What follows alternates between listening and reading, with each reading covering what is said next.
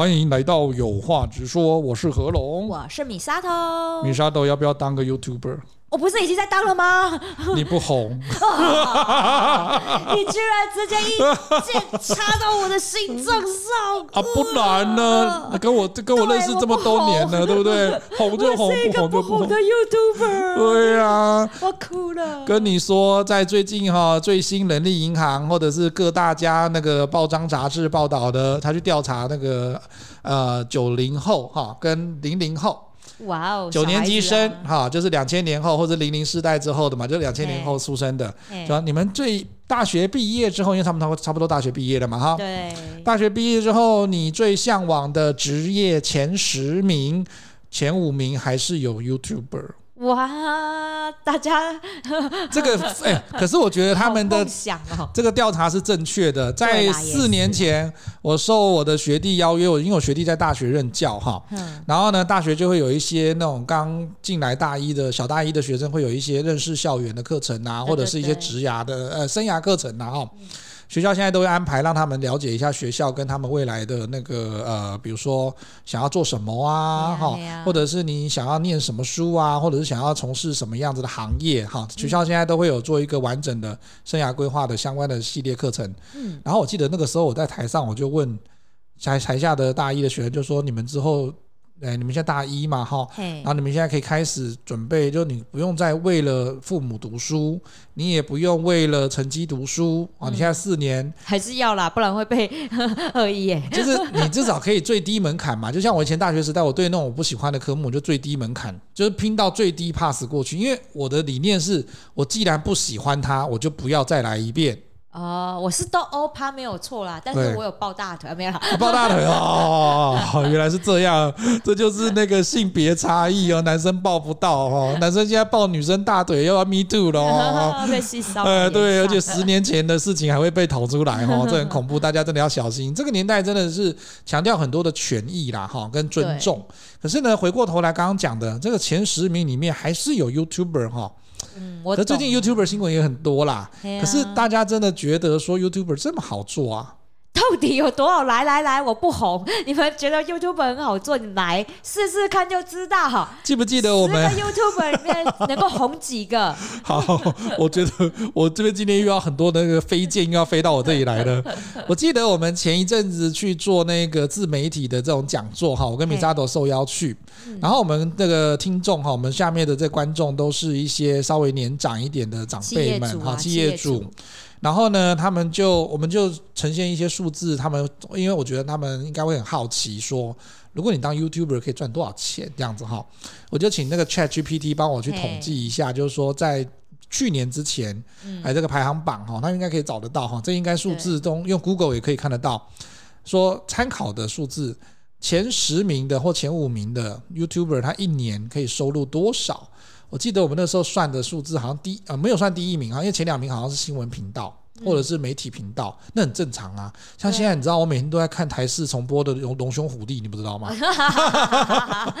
哎、欸，那点击率高哎、欸，那对电视台超聪明的耶，他会这样，就像《甄嬛传》在过年的时候过那个那个什么放好几轮，对不对？哦，那个电视台收入多高啊！我跟你讲，我跟你讲，我们不要说我们台湾的那些 YouTuber 好了，对，因为台湾的那个 YouTuber 哈。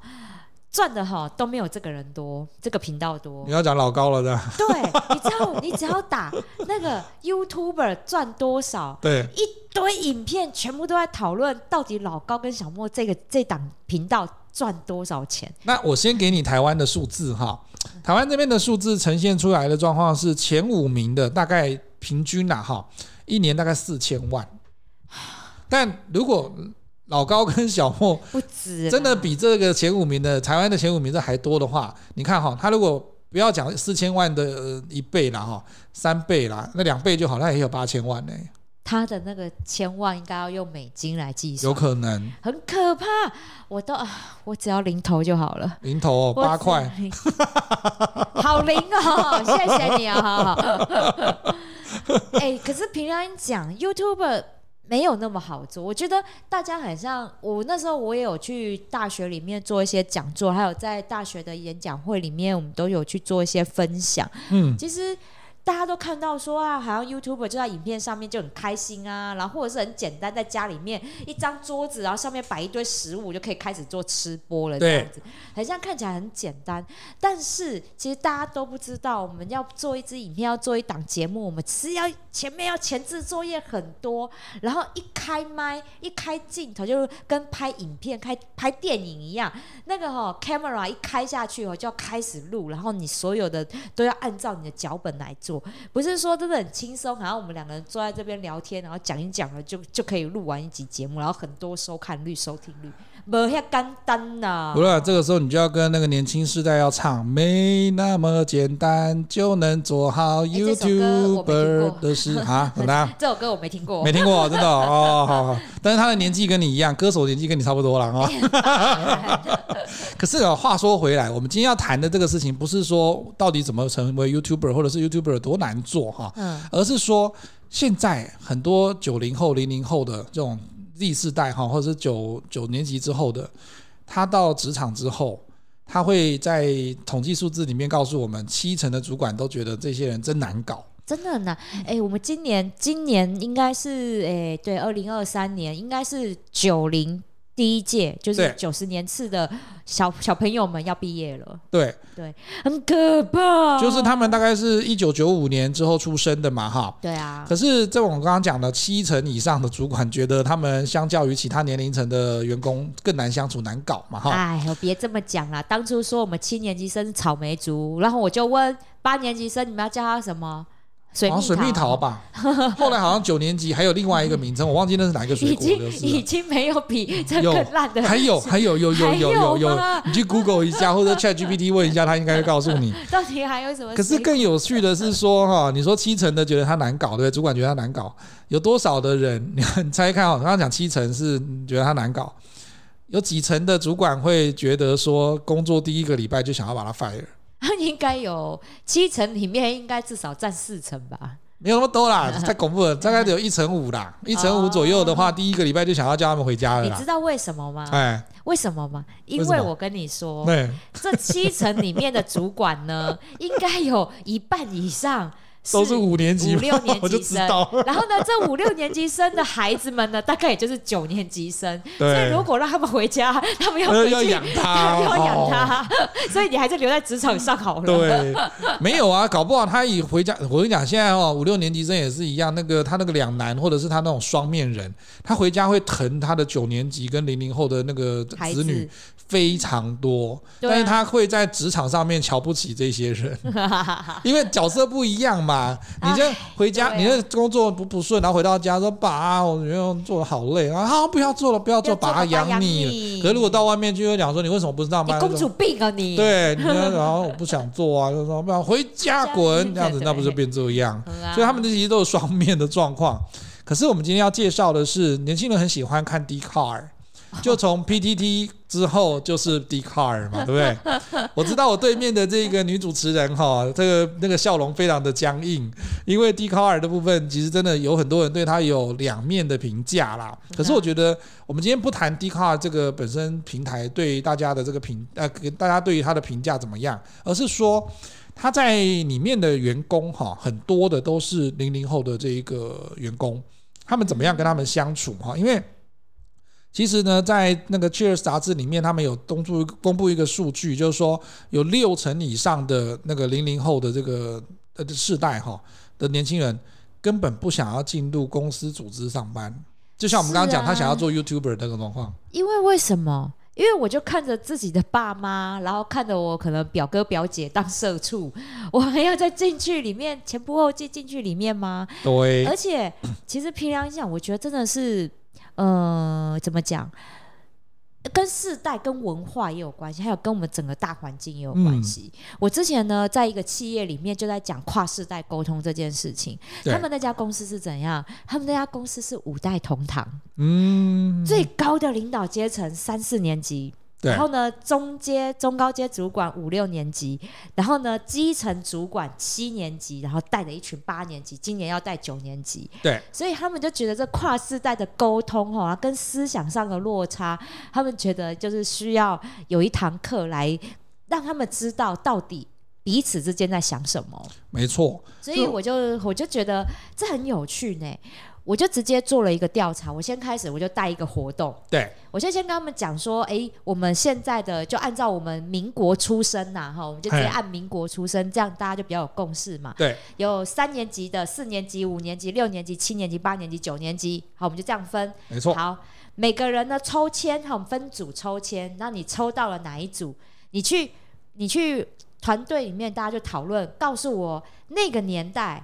流行哪个歌星？哦，看什么样的戏？他们生长背景是什么样子？对。然后呢，那些那一代人普遍有什么个性？他们迷什么？嗯、喜欢什么？然后追求什么？对。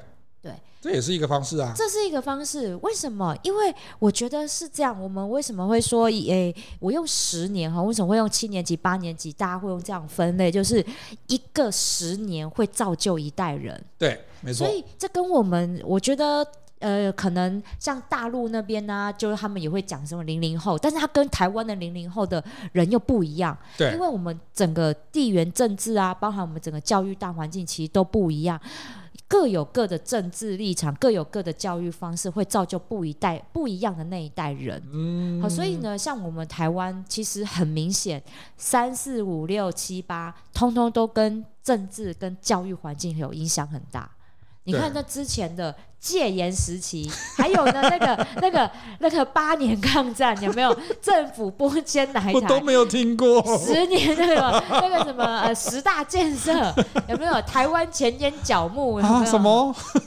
你少来，你至少在后期那个阶段，对不对？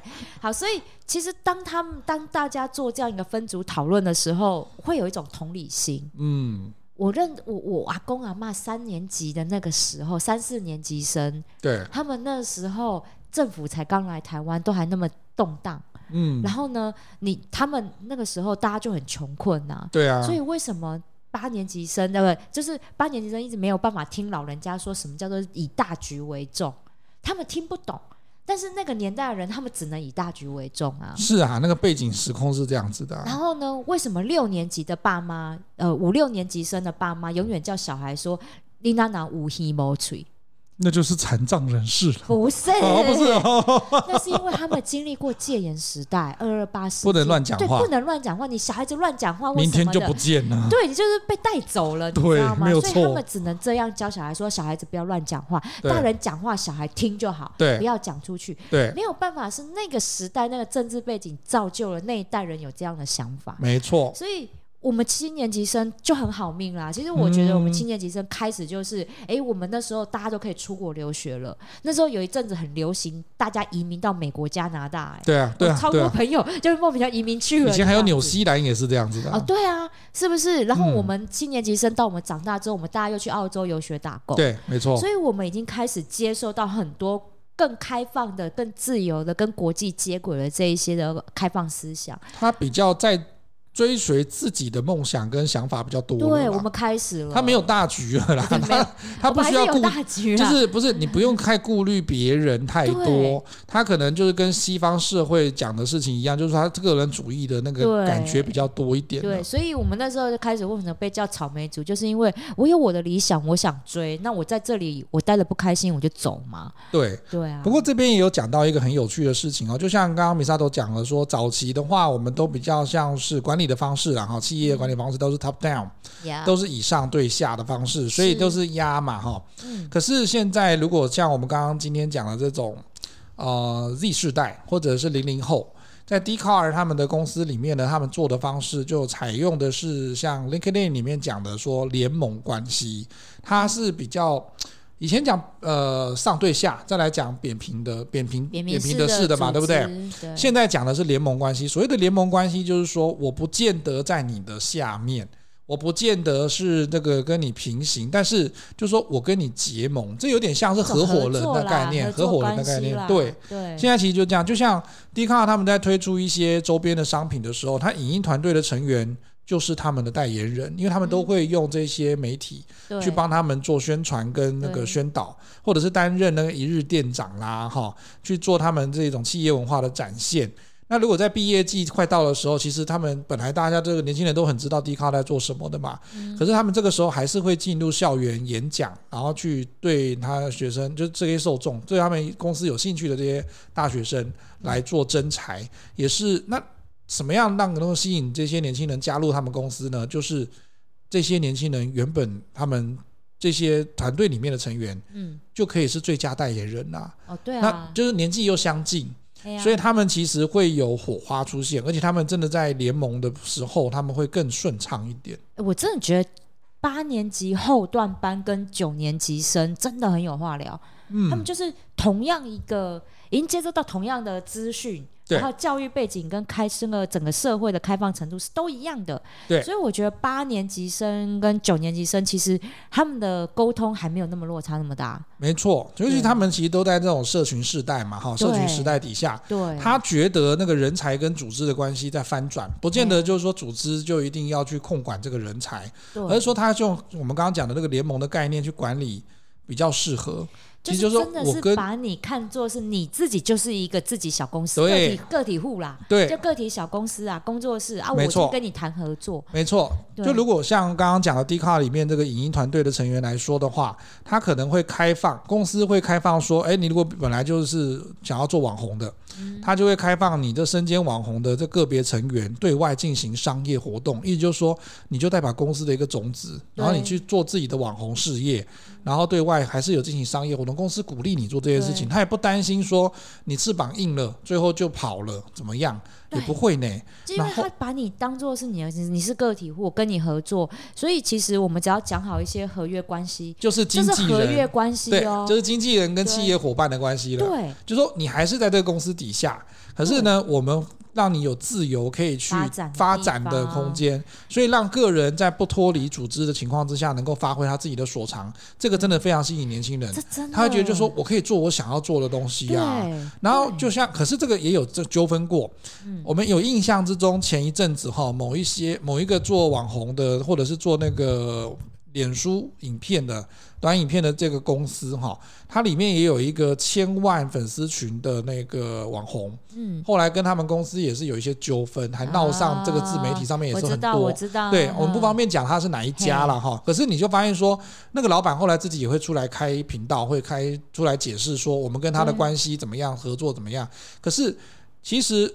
我现在在看，因为当然文章会讲的比较正面的角度，可是我们也会跟听众朋友讲说，在我们看过的这些新闻里面，也会发现说，如果后面这个网红他自己真的想要独立门户的时候，公司的角度跟他到底怎么样跟他继续保持既合作又竞争的关系的时候，这也是在文章之中不会提的，我们还是会跟大家讲一下。所以哈，我跟你讲，合约真的很重要。对，各位同学，对一。一定要认识一个念法律系的同学，好吗？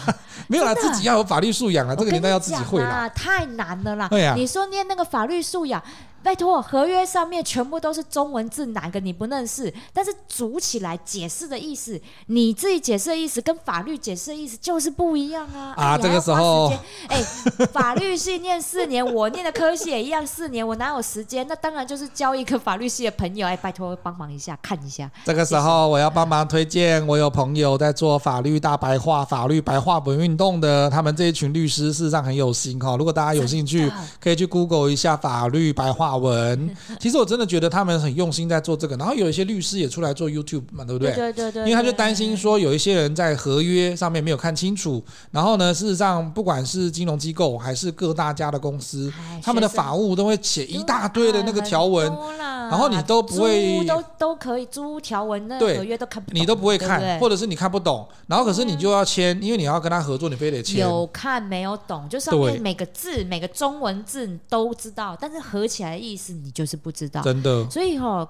我觉得如果哈同学们想要当 YouTuber，不是不行，有经纪公司或是有一些像这样的一个培养的团体哈，培养的公司企业，对，它可以帮助我们非常多。像我个体户到现在都红不出来，对不对？对。那有那些公司帮忙，可能真的有有一个呃很完整的计划规划、人设等等的，会会帮你红，嗯、但是。合约一定要看清楚。如果你真的看不懂那合约，千万不要乱签。我跟你讲，我之前真的有惨痛的经验，我那真的是赔了钱解约了，好不好？好，所以这个再次呼吁哈，我每次遇到同学们想要当 YouTuber，我都只有一件事情：合约你看不懂，拿给看得懂的法有法律常识或法律知识的人。那反正像那政府啊那些，其实都会有一些法律顾问的那个服务嘛，啊，就去咨咨询一下。看懂那合约，哎、欸，那签下去，等到你到时候不合作解约要赔款，那不是一两百万可以解决的事情哦。我要不是要我要吓大家哦，是那真的是好大好大一笔钱，搞不好你连你自己做的所有节目都拿不回来，也有可能，这是很可怕的事情。所有做节，就像苏打绿啊，搞了那么久，那么多年才能够把苏打绿这名字拿回来，啊，从鱼丁密变苏打绿，又变回苏打绿，对，对所以。这些东西哈，不要以为说很像跟我们无关，没有。你只要想要做这些事情，你都必须要去了解。现在这个年代，其实你以后 AI 出来之后，你的资源越来越多，然后你可以知道的事情，或者是可以省力的状况也越来越多。可是我们就看到好，像北一女最近的毕业典礼之中，那个校长就给那个学生一个很好的一个方向，他就说你要辨别说，第一个你周所处在的这些社群媒体或者是媒体的环境之中。到底谁是胡说八道？真的？到底谁是真的讲出真的真心话？对。所以你以前讲的什么明辨是非、审审思这一些技能，好，大家可以去 Google 一下北一女校长这次的那个毕业的演讲哈。他讲的很好。其实我真的觉得以后知识不并不难取得，AI 出来了之后，甚至你。睁睁开眼睛，开始直接那个语音辨识，就讲说我想要知道什么，他就会开始报告给你听。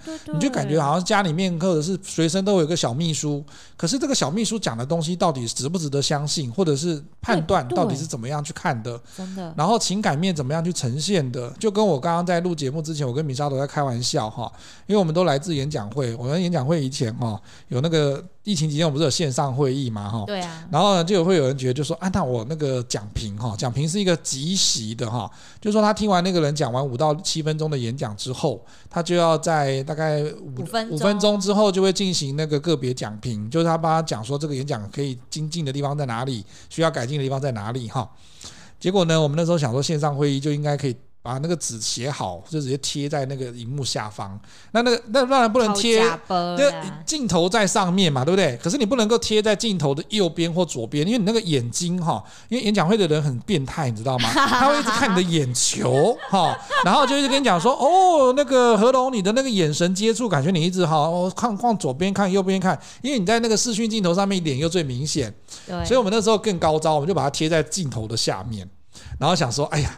那这样子的话，我就直接可以看着稿念，然后我们再配合我们的抑扬顿挫跟肢体动作，这样大家应该会觉得就是哇，何龙真专业，何龙果真是讲评冠军这样子哈。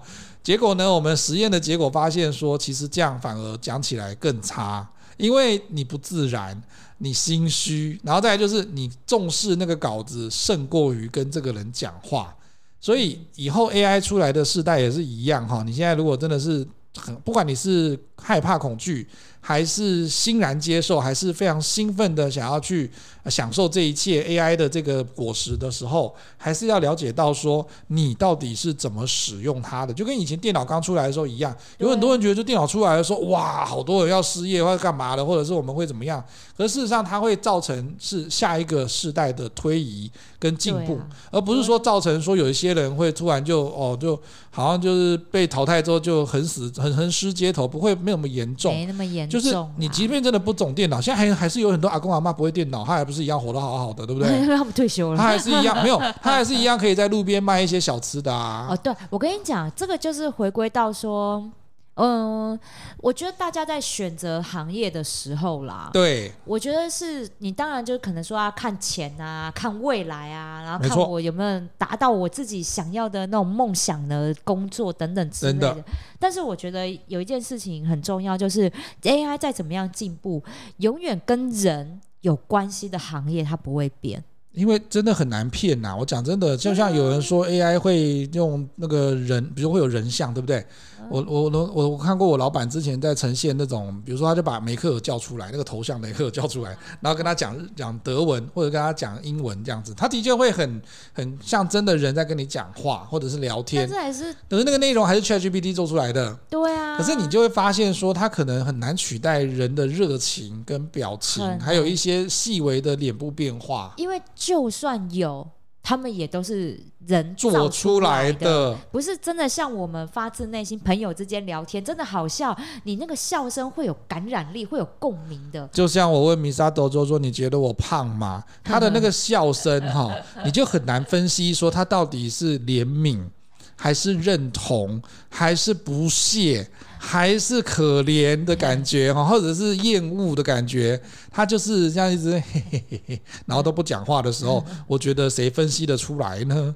这个部分的细微的这部分哈，我觉得 AI 这目前还做不到。哦，那之后的 AI 可以，那你会可能就是觉得用那个活该的表情，叫嘿嘿，活该这样。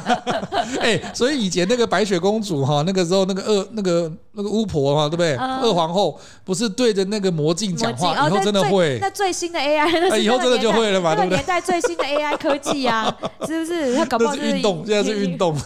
以后搞不好就真的就会碰到不对着镜子讲说：“哎，请问一下，你觉得我今天这样好看吗？”我觉得还要穿。不用，我跟你讲，不用。以后你现在跟 ChatGPT 好好养一个 ChatGPT，他就可以这样跟你讲。有有有，你每天跟他讲说，就是 ChatGPT，你觉得我今天美吗？他会回答你说：“对，你是全世界上最美的女人。”有有，这样火爆，他可以获得自信，可以生活得下去也不错啊。我也看过最近有一个短。片哈，他有就就是说那个男生，他说男男女的，他好像为他好像换 iPhone 十四了，嗯，然后结果他原本拿的是 iPhone 十一，然后可是他就一直习惯跟 Siri 讲话，嗯，然后讲久了之后呢，他就有一次就在那个他拍了一个短影片跟 Siri 讲说，我要换手机了，我以后再也不能跟你聊天了。你你会想念我吗？或者是怎么样怎么样的样子？嗯、然后 Siri 真的跟他讲话，就说没有关系，你就放心去，然后去找那一台，然后在你应该也要用新的一台的手机的，没关系，我们的对话跟我们的回忆会永远流传在这里，这样子。哇！然后讲的那个人居然最后那个男的居然还哭了，就觉得说，我觉得好感动哦，这个机器人跟这个 Siri 真的是有人性这样子。他是不是没另外一半啊？我不知道，你可以去 Google 一下那个影片，我再传给你看，我觉得蛮好笑。这未来也有可能会走到这个地步，所以。你今天如果用那种上对下的方式去经营这一些哈，我们刚刚讲的这些 AI 世代啊，或者是这种已经习惯社群媒体的世代的年轻人，他就一直会觉得，就是说，真的有这样吗？真的需要到这样吗？所以他其实会做那个，刚刚就讲回来哈，他会讲联盟的方式。可是呢，其实联盟方式会像刚刚米萨多讲的一样，会有几些那个法务的问题，或者是一些合约的问题。它是不是能够长期稳定的运作，或者是说这个联盟之间会不会有不平等？因为其实还是有能力高下之分嘛，哈。而且其实 Dcard 现在也很难做到的事情是说，你没有办法以那种称斤论两的方式来说清楚他们的利害关系的情况之下，其实它 Dcard 目前为止哈，他没有定一些明确的管理界限。很难定啊，这怎么定？如果你真的是联盟式的话，你很难定。这也是有一些五六年级生会觉得纳闷的地方，就是说我好像跟你没有界限，可是我觉得你主管跟员工还是要有一个很明确的界限，这样不然的话，这工作怎么做，伦理怎么算？所以这边的话哈，可是我们必须回过头来讲，就像刚刚米沙头说的，你不是每个企业都要 要让它变网红啊，对啊，对啊，你不是每个行业都一定要做一样的事情啊，是啊，你今天在日常生活中的管理是怎么样能够让人家感受到说我们这些联盟关系可以持久，这才是它的关键。是啊，因为因为我会觉得哈，这我之前跟艾伦我们不是就聊到一个话题嘛，就是呃。大企业也就算了啦，就是真的跨国大企业，那个大集团的工作也就算了，因为毕竟在里面的职，在里面呢，我们每个人都是小螺丝钉，对，就是维维护一些，就是啊，就是。做一些就是我们一些一部分的工作而已，毕竟我们就是一个大企业里面的小螺丝钉。对。但是呢，中小企业老板呢，你一个人进去就要抵三个人的工作啊。对啊。你这已经不是小螺丝钉，你就是一个就是一个一个很重要的零组件在里面了。因为毕竟它离中小企业有很多的企业，毕竟人数不是到那么多嘛。嗯。但是那些老板对就会用那种。很像我，你是我请来的家臣，就是你是我请来的。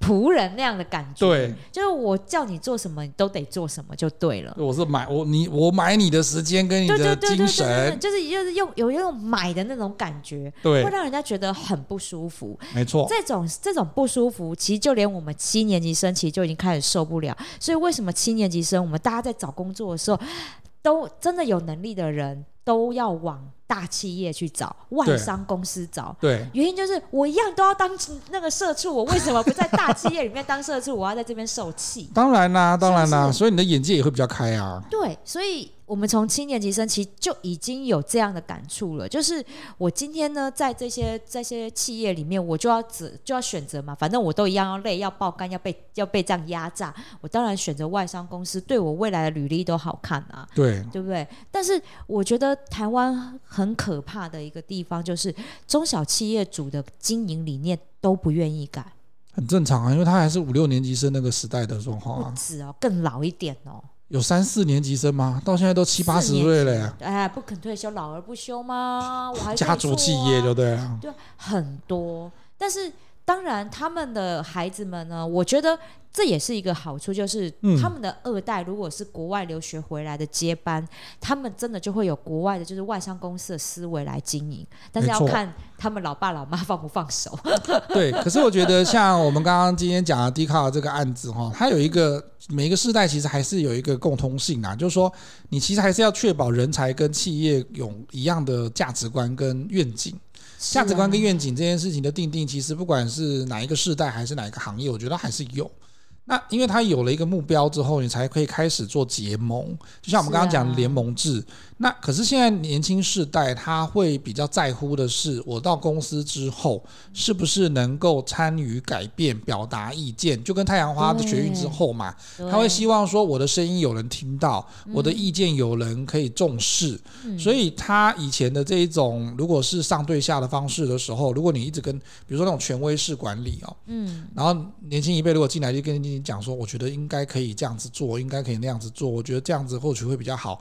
然后权威式管理的上层就会直接觉得说，你自以为是、爱挑战，然后多做了这什么东西，造成人家麻烦。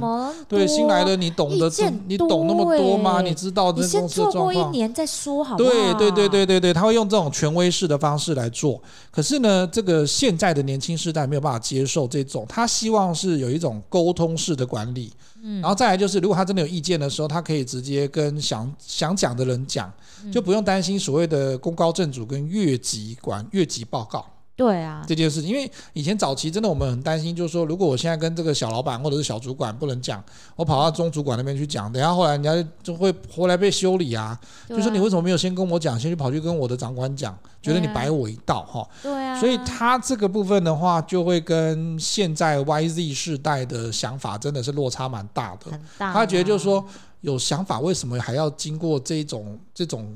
控制，嗯，为什么不能讲？为什么我也是对公司好啊？我也是对组织好啊，哈，对啊，所以他就会觉得我想要摆脱这一些伦理、年纪、年资。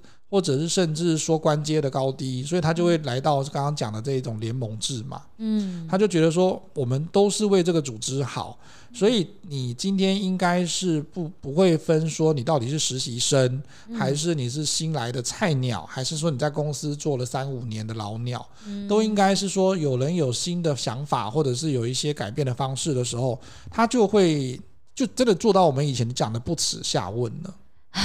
我觉得这个哈，在传统企业里真的很难。传统企业难，因为为什么？他就是那个为亲为亲人为啊，嗯、对啊，你讲的话就不重要啊。你就是就是小孩子讲什么，你懂什么？对啊，你的职级是看得到什么？对啊，你就就意见就讲讲就好啊，让你讲好啊，没有骂你，进行对你的宽容了，嗯、好不好？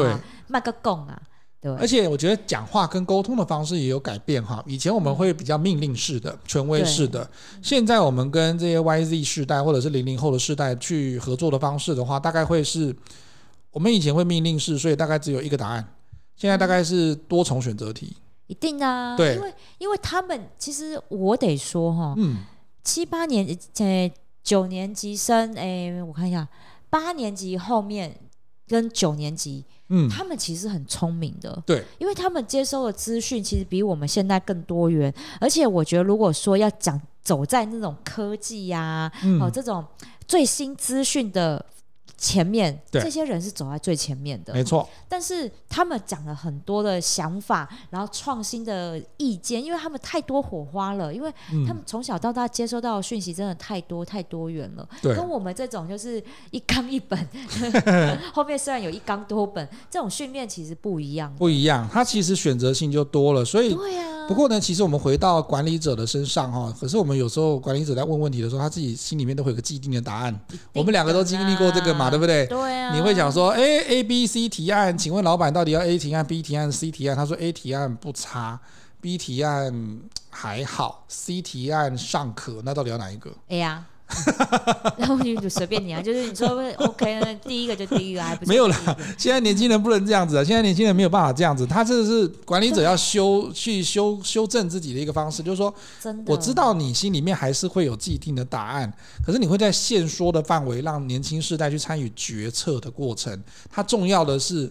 他就是从这个民主政治里面去决定说，他一定要有参与决策的过程，让他自己知道说，你不只是螺丝钉，你不只是没有办法表达意见的劳工，你还是能够参与，让他能够表更愿意表达自己的想法。可是，我真的觉得哈，在讲这一集的时候，我看完这文章，我觉得这都很正向。可是，我觉得在我的角度。七八年级生不是不能接受，三四年级生也不是不能接受，可是我觉得他们不能接受的点是，零零后的不知道为什么礼貌不知道到哪去了，尊重跟礼貌和语气不知道到哪去了。我就是想讲，我们可以理解说，好，你有很好的背景、人才跟思想，可是我们不能够接受的是说，我没有要用伦理去压你。哈，我现在讲的是说。人跟人沟通之间，不管是我们年龄不同，或者是我们性别不同，我们应该会有一个尊重的讲话模式，而不是说我在家里面跟我爸妈讲话的那个模式，跟我到外面跟主管，还有跟我的同事，或者是跟我的朋友讲话的模式都一模一样，这个很诡异。你知道为什么吗？哈，你哎，我觉得，我觉得这个事情哈，我也有研究过。嘿，你知道，像我们。叫我们自己的爸爸妈妈，是不是都会叫爸妈？对啊，以前早一点叫爹娘，有没有？我们没有，但是我们就是叫爸爸。你是多古代啊，爹娘都出来。我们知道都是叫爸妈嘛，啊、对不对？老爸老妈，对，这样子嘛，哈。那但是呢，你会发现，其实，在西方国家、欧美国家，他们很，他们真的，如果说哎要叫爸爸妈妈，有的时候不是不是叫爸妈，就直接叫名字。对。所以现在我发现呢，我身边其实已经有一些。也也也比较少数，但是你开始有爸妈，嗯、就是有有那个朋友的小孩，对，不叫这不叫爸妈了，对，直接叫名字。哦，你懂我意思吗？嗯、就是、嗯、对西方的教育的确也是这样。比如说我们结婚之后嘛，那我们是不是都会叫另外一半，就是叫公公婆婆，也就是叫爸妈？对。但是你在西方国家没有啊，没有啊，就是、就是直接叫名字嘛，或者叫直接叫 Samantha，或者是叫 David 对对对这样子、啊、就是叫名字，对不对？对啊，对啊。对，那现在台湾呢，有一些真的是国外留学回来，或者是他们希望孩子们受到西方教育的这些这些思考模式，嗯，他们其实已经不开始用称谓了。那那这样子哦，你比如说看到我还是会叫阿姨啦，我就在叫姐姐。你啥都阿姨，叫姐姐。好，但是但是你看哦，我们现在再来有一些到外商公司来了，像，我之前带外商公司，我们也不会直接叫说哎总经理，所以真的就是很贵刀权重的叫总经理，王总，嘿那种。但是其实呢，一般的主管之间的称呼，我们其实也叫英文名字嘛。对。对不对？比如就是叫什么 David 呀、啊，对啊，Peter，对，然后因为我在演讲会，我英文会我是讲的很习惯的，不会特别讲说啊，Peter 经理，对啊，Peter Peter 大哥这样，也不会叫大哥了啦，对，就是就是大家都是叫名字嘛，对对不对？不会，外商公司都这样，对。那那这些孩子很多都是受过一些比较现在的教育，尤其是呃双语教育。好，然后有时候叫老师，你也不会说那个叫英文老师，你也不叫英那个什么呃，David Teacher，没有这样叫法。Teacher David 有吗？也不会、啊。比较没有，听起来很怪。是不是也都是直接叫 Peter 老 Peter 这样子，对不对？直接叫老师叫 Peter 的时候，你说他们的礼貌，这应该不是这样讲。中国人传统的那种礼貌，已经没有在这些孩子们从小到大要教育的过程中落实了。那他们到职场上来，他们就是用他们这些受过的教育方式啊，就不会说特意去叫你的称谓了。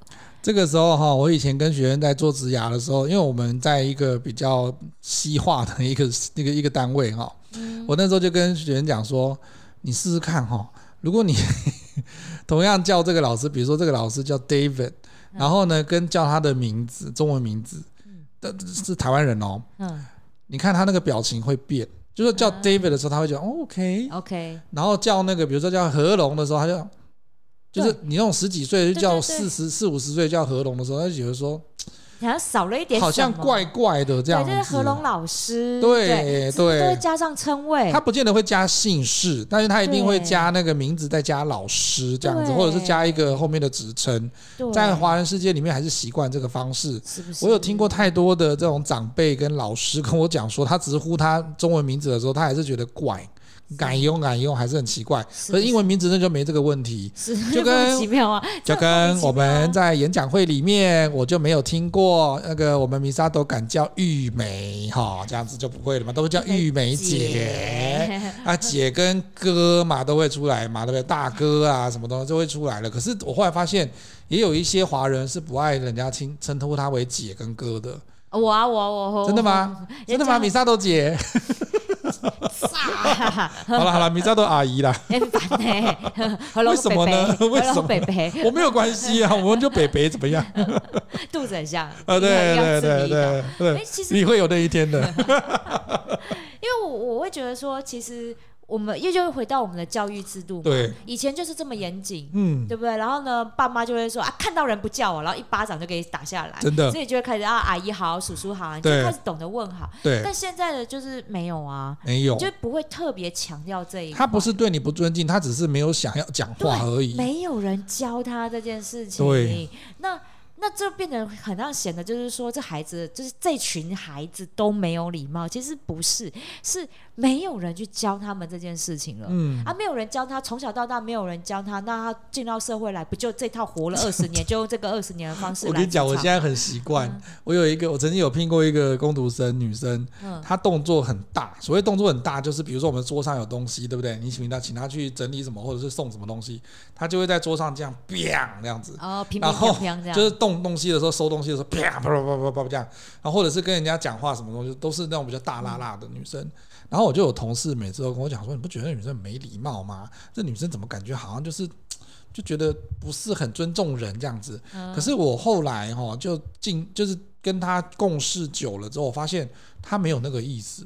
他不是那个意思，他不是，他就是那样子，他就是那样。但是我们又，我我在我的角度有会，我会觉得说，我不想要改变他这件事情，因为在我这边，我只要能够接受你的事情做好就好。那除非真的会有人跟我抱怨说他讲话怎么这样，或者是他怎么样的时候，我稍稍微会跟他提点一下，就说哦，那这边的话，我们可能要怎么样去做？除非有事件发生，我才会提点，要不然我觉得年轻一辈的没有喜欢你谁凉呐。对啊，谁喜欢念？而且就是没有发生的事情的时候，你跟他刚才讲说我未雨绸缪，他就觉得说 他就没有发生，你念个什么东西，对不对？哈。那我觉得就会，我现在就会比较偏向于说，我用事实让他看到案例，然后用案例去跟你说明说，你看你现在这个状况，那你觉得可以怎么做？那这样子的话会更好一点？就直接用就事论事。我就不会用那种就是说以上对下啦，或者是以长辈对晚辈那种方式来讲，说我告诉你，你以后不这样听，你会后悔啦，还会嫁不出去，嘿呐，会嫁不出去的哈。然后饭粒没有吃完，会嫁给一个长麻子的啦哈，这样子没有这么远，也没有这么不切实际。而且凭良心讲，这个事情应该是他爸妈去念他，我们为什么在职场上的时候，我还要管这个孩子的礼貌问题呢？有人会这么觉得。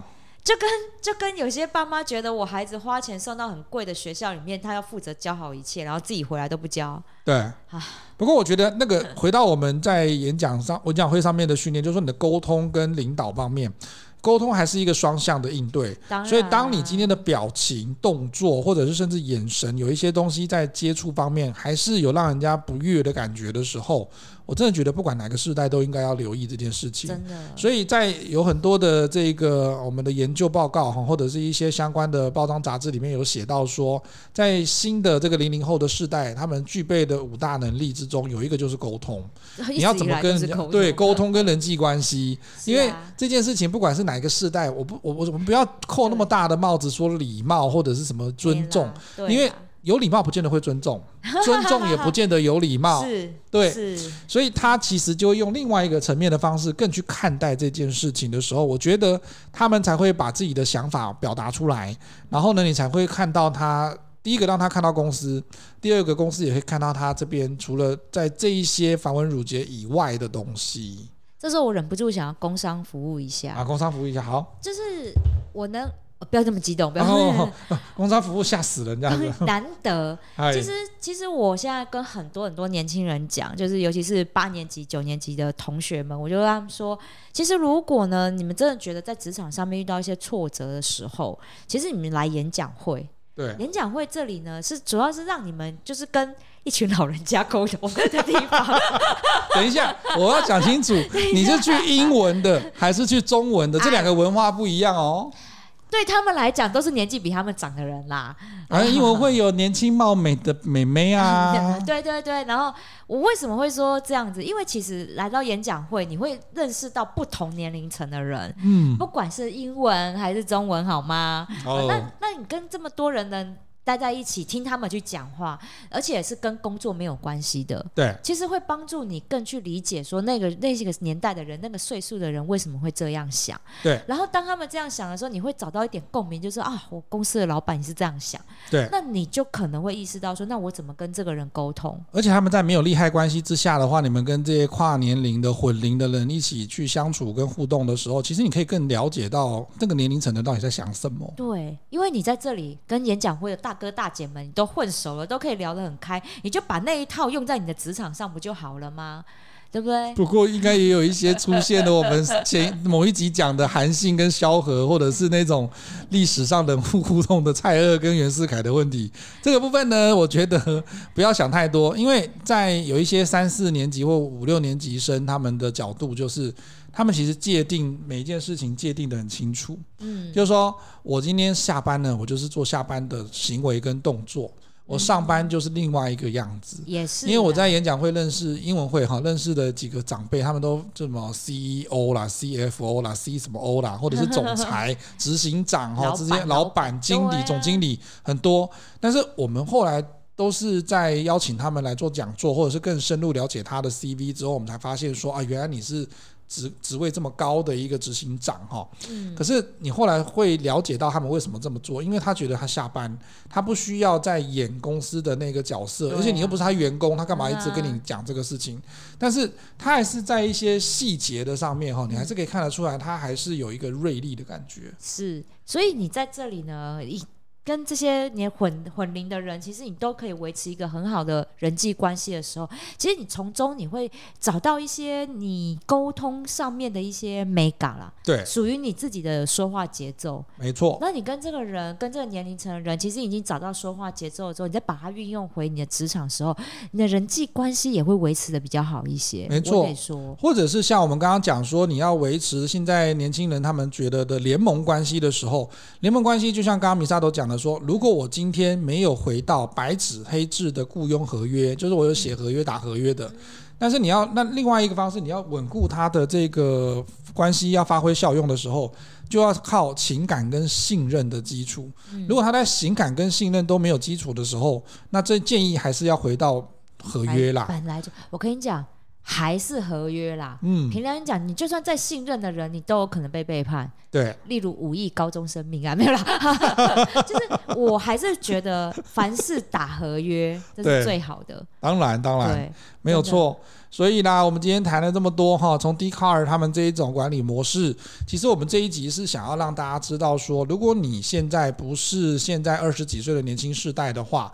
那你有可能，很有可能未来都一直都会跟这一些零零后或者是九年级生一起共事。当然，那我们在这边就要回到演讲会讲的，说你要先认识他们，认识彼此之后，你才会能够找到跟彼此沟通最佳的方式。真的不能，我们抱怨没有办法解决嘛，对不对？对，而且长江后浪推前浪，我们这些前浪要回到海里才不会死在沙滩上啊。对，多给他们一点信任跟支持，我相信他会在你的公司发挥他个人所长的。今天的节目呢，我们也会在公布的时候呢，会贴在我们的 LinkedIn 领英上面哈。我们现在有有话直说的领英，我们在脸书跟我们的 IG 都可以搜寻到有话直说，欢迎大家上去给我们点赞，也可以按分享。希望呢，今天的节目你会喜欢。有话直说，我们下次见喽，拜拜。拜拜。